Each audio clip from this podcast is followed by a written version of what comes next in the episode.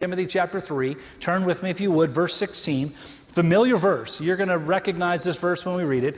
But this is the picture of and the desire of God's word for each and every one of us as we spend time reading it. Here's what it says, Second Timothy chapter three, verse sixteen.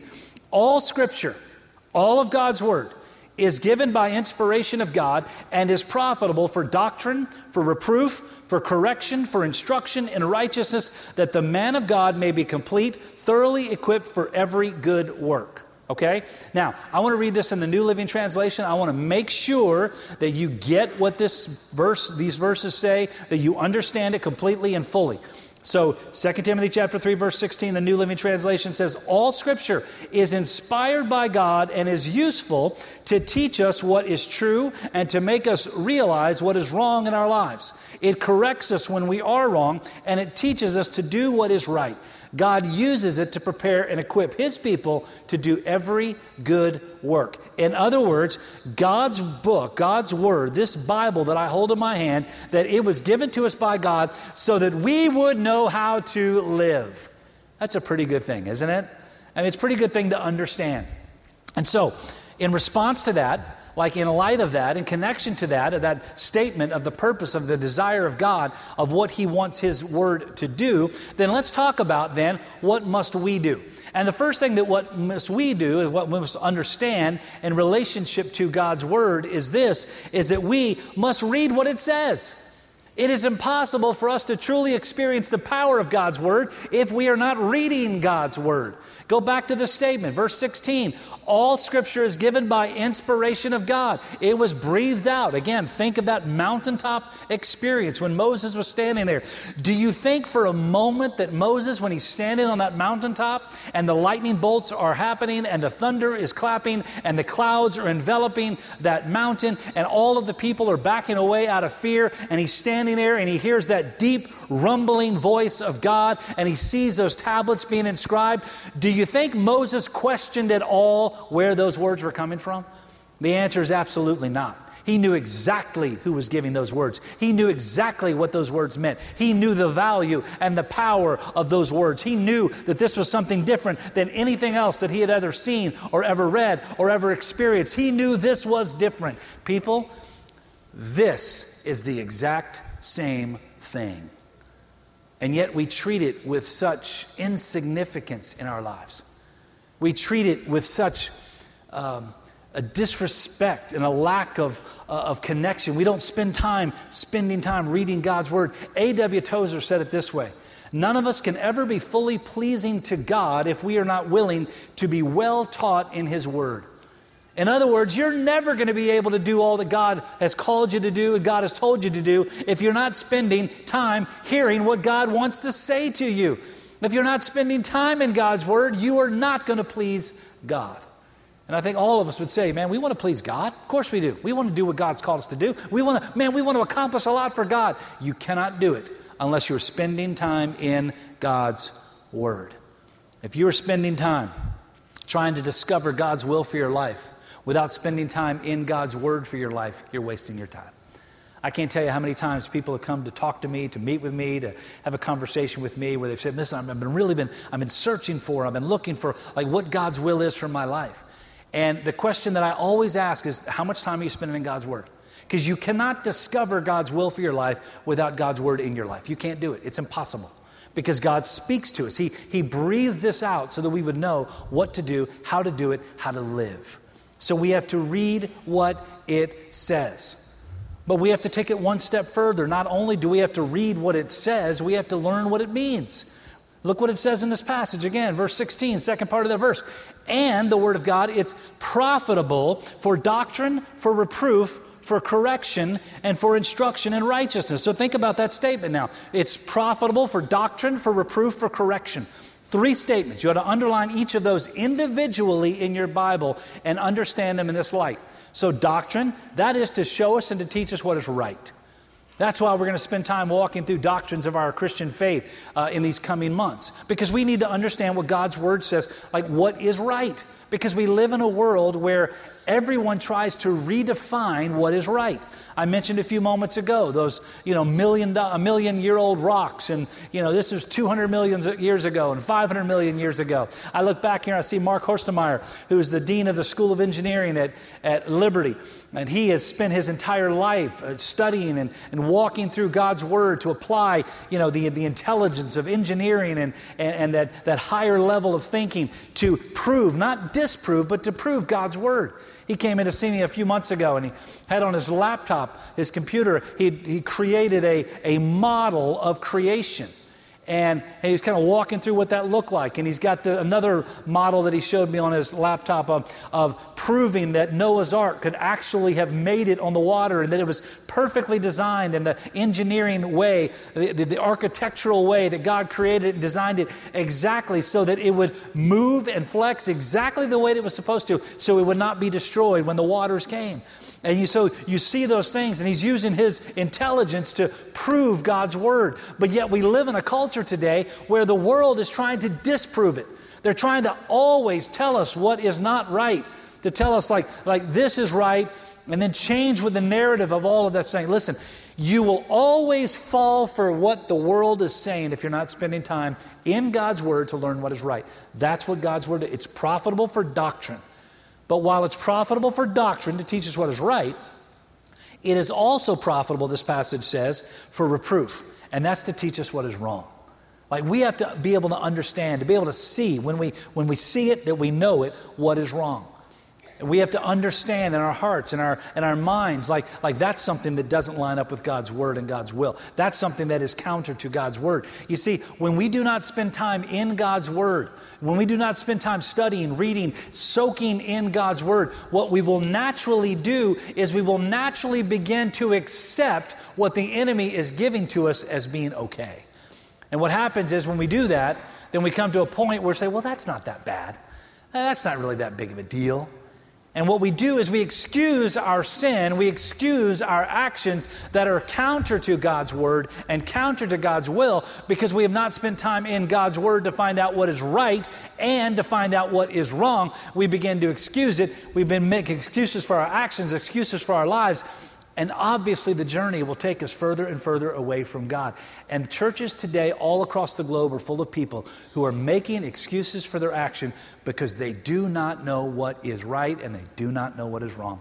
Listen, I can't tell you what's right and wrong. If I sat up here and told you what's right and what's wrong and you listened to only me, that's legalism. If I told you, if I told you what I believed in right was right and what I believe was wrong, listen, if you're only listening to me, I promise you, that's how cults begin and that's how legalism begins. You need to know what God's Word says. You need to spend time finding out what does God say is right, what does God say is wrong.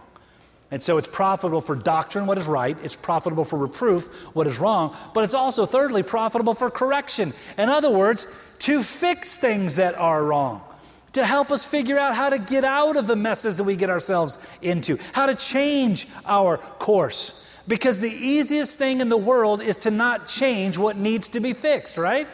You know, when you, you know, obviously we're here at a new year. Lots of people have made New Year's resolutions. Man, on January first, here's a list of things that I'm going to do. I was talking to someone yesterday, and they said, man, I made a list of New Year's resolutions, and one of them was that I am going to work out uh, every single day of twenty twenty-two. I was like, man, that's awesome. That's impressive. That's incredible. They were telling me that last night. And so the natural question is, well, today's the first day. How'd you do? Well, I didn't I didn't do it today. Yeah. They didn't even make it one day. They didn't even make it one day. Why? Because it's the easiest thing in the world that when things need to be fixed, to not fix it. Complacency is the enemy to following God. And so we have to understand, yes, what's right, yes, what's wrong. We also have to understand how to make course corrections, how to change the direction, how to move in the right place. And that's what God's Word does. So God's Word is good for doctrine. It's good for reproof. It's good for correction. So we must read what it says. We must learn what it means. But here's the big one. We also, thirdly, must put it into practice. God's Word is of no value if you're not going to do something with it. Now, it certainly is of value. It's just of no value to you. And so go back to this statement. What it tells us in Second Timothy chapter three, verse sixteen, the last part of that verse, after it says that it's profitable for doctrine, for reproof, for correction, and it goes on to say, and instruction in righteousness. In other words, like to teach us how to live for God, how to do what God has called us to do. Verse seventeen goes on to say that also that is so that the man of God or the woman of God, this is not exclusive to men, that the, the man of God may be complete, thoroughly equipped for every good work. In other words, like fully ready to face whatever it is that God has for you. Like no matter how bad it might get, that God wants to make you through His Word complete and ready to handle whatever the world throws at you. And let me ask you a question. As we begin a brand new year, after the last two years that we've walked through, do you want to make sure that you're walking into this new year fully ready to take on whatever the world throws at you? I think the answer would be yes. Like we don't want to walk in unknown. We don't want to walk into the situations that we're facing ahead and not knowing what to do, not knowing what to turn. God's Word will teach you what to do, how to do it, how to live, how to walk, how to act, how to react, how to make sure that in everything that you do and everywhere that you go, that you are fulfilling God's plan and God's call and God's will for your life. And that's what God's Word says. And He will teach us through His Word how to put it into practice. Psalm one nineteen, one oh five says, your word is a lamp to my feet and a light to my path. Man, I need that. I don't know about you, but every day I'm fifty-five years old. And even though when I graduated from high school, man, I thought I knew everything that I needed to know. And I thought I had everything under control, man, and I could go out and I could just live my life. Here at fifty-five, what I know now more than then is this. I still don't have a clue how to live my life. I still don't know what to do day by day. I have to lean on God's Word to teach me what to do every single day. Your Word is a lamp to my feet and a light to my path. You keep reading that Psalm one nineteen, verse eleven. It says, your Word I've hidden in my heart that I might not sin against you. Instruction in righteousness, teaching us how to make sure that we put this into practice. A W Tozer also said this, God did not write a book and then send it by messenger to be read at a distance by unaided minds. He spoke a book and lives in His spoken words, constantly speaking in His words and causing the power of them to persist across the years. In other words, God's Word is living and it's powerful. God spoke these words. He breathed these words out thousands of years ago. But every time that you read them, guess what He's doing again? He's breathing it out once again. He is speaking directly to your heart. He's speaking to you where you are and what you're going through. My dad used to say this. He said, it is one thing to know that the Scripture is the sword of the Spirit, but it is another thing entirely to know how to use it effectively. God expects us to use the sword, not merely hang it up as a decoration. That last statement is convicting, isn't it? That God expects us to learn how to use this, not simply have it as a decoration. Let's put it this way. God expects us to use what's found in this page, in this book, not just simply set it on a shelf to make it look good, to make it look like we're spiritual. And let's be honest, like there are lots of times that we put Bibles in significant places in our houses so that we can kind of show that we have a Bible. Let me just tell you something. God's Word was never intended to be a decoration in your house. It was intended to show you how to build the house. It was intended to show you how to live and how to walk and how to act, how to raise a family, how to treat your spouse, how to handle your business, how to make sure that you are doing things right, how to make sure that you're being a representative of all that God is and what God has done. God's Word was not given to you to set on a shelf. It was given to you so that you would know how to live. And so as we begin this brand new year, walking through this, this idea of understanding the power of God's Word, man, it's a great opportunity and a great time for a fresh and a new commitment to God's Word, of making sure that every day we're going to go back to the source, to hear and to see and then to do what it is that God has given to us. And I pray that as we begin this year, that that's the commitment that you'll make. And there's no more commitment that is more important than a commitment to believe that Jesus is God's Son, that He died and that He rose again. And by believing in Him, you will find salvation. So today, let's recommit, let's reconnect, and let's do what God has called us and told us to do. Would you pray with me? Heavenly Father, thank you for your word. Thank you for the way that it changes, the way that it corrects, the way that it guides, and the way that it leads. And so, God, I pray that today, as we come to this last, or this first Sunday of a brand new year, Father, I pray that we, all of us together collectively, would commit ourselves, Lord, to walking in your word and walking in your way. And God, I pray that right now in this place, in this moment, if there's someone here that has never come to the place where they've recognized the importance of your presence in their lives, that they've never come to the recognition that Jesus is your son, that he died and that he rose again, I pray that right now, right here, today, that they would do exactly what it tells us in Romans ten thirteen, to call on the name of the Lord and we will be saved. God, I pray that today, if they need to do that, that right now, here in this moment, that's exactly what they would do. And Father, for that, we give you the praise in advance. With our heads bowed and with our eyes closed, in a moment, we're going to stand and sing. Invitation is going to be given. First Sunday of a new year, talking about a fresh and a new commitment. And so honestly, the invitation today for all of us in this room is this. Are you willing to recommit and reconnect yourself to the power of God's word? And so maybe in a moment when we stand and we're singing together, maybe you need to come down to this altar and just kneel here and just in a, in a fresh and in a new way, just say, God, I commit this year. I'm going to spend time in your word. I'm going to spend time every single day in your word. Maybe that's the commitment that you need to make. Maybe you need to come and, and make a commitment to follow Christ. Maybe you've never accepted him as your Lord and Savior. Our team is here. We'd love to talk with you about that as well. Maybe today you want to come join our church or come for baptism. We talked about that a moment ago. Man, what a great time, the first Sunday of the year, to say, you know what? I need to actually obey and to follow my salvation in baptism. So whatever it is that God is telling you to do on this first Sunday, this brand new year, just make your way to this altar and just make a recommitment, a fresh commitment, a new commitment to be all that God has called and intends for you to be. Let's stand together. Charles is going to lead us in the song again, the song that we sang earlier, I Surrender All. So the question today is like, what is it today that you need to surrender? Let's sing together. Oh, to Jesus I surrender all, to him I freely give.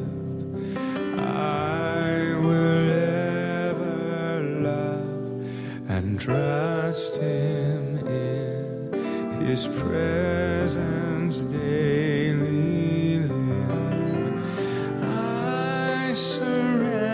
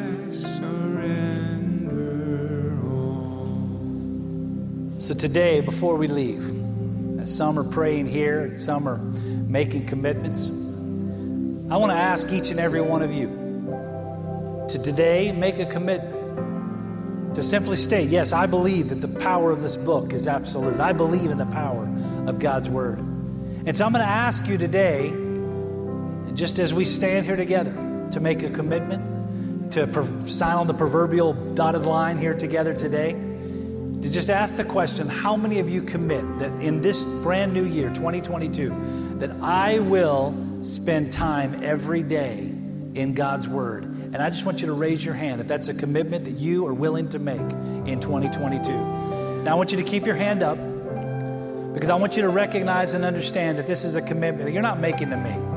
If you're making it to me, it's like, that's no big deal. Don't worry about that. Put your hand down. It's all good, right? No, put, put your hands up. Okay, come on. Follow me here, right?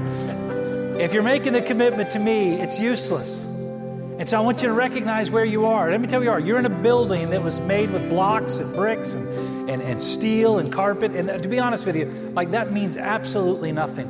But symbolically, where you're standing is in the house of God. And you're making a commitment not to a preacher. You're making a commitment to the one who breathed out this book, to say, yes, God, I'm going to spend time in your word every day. And so that's the commitment that I encourage you to make, that you start today, like living it out every day. I'm going to spend time in God's word. And here's what I promise you.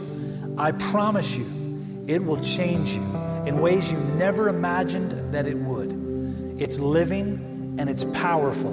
And I promise you this, if you will spend time in God's word every day, it will do things for you and in you that you never imagined possible. Why? Not because of you, not because of me, but because of Almighty God who works through his word. God bless you. Have a great day. Altar remains open.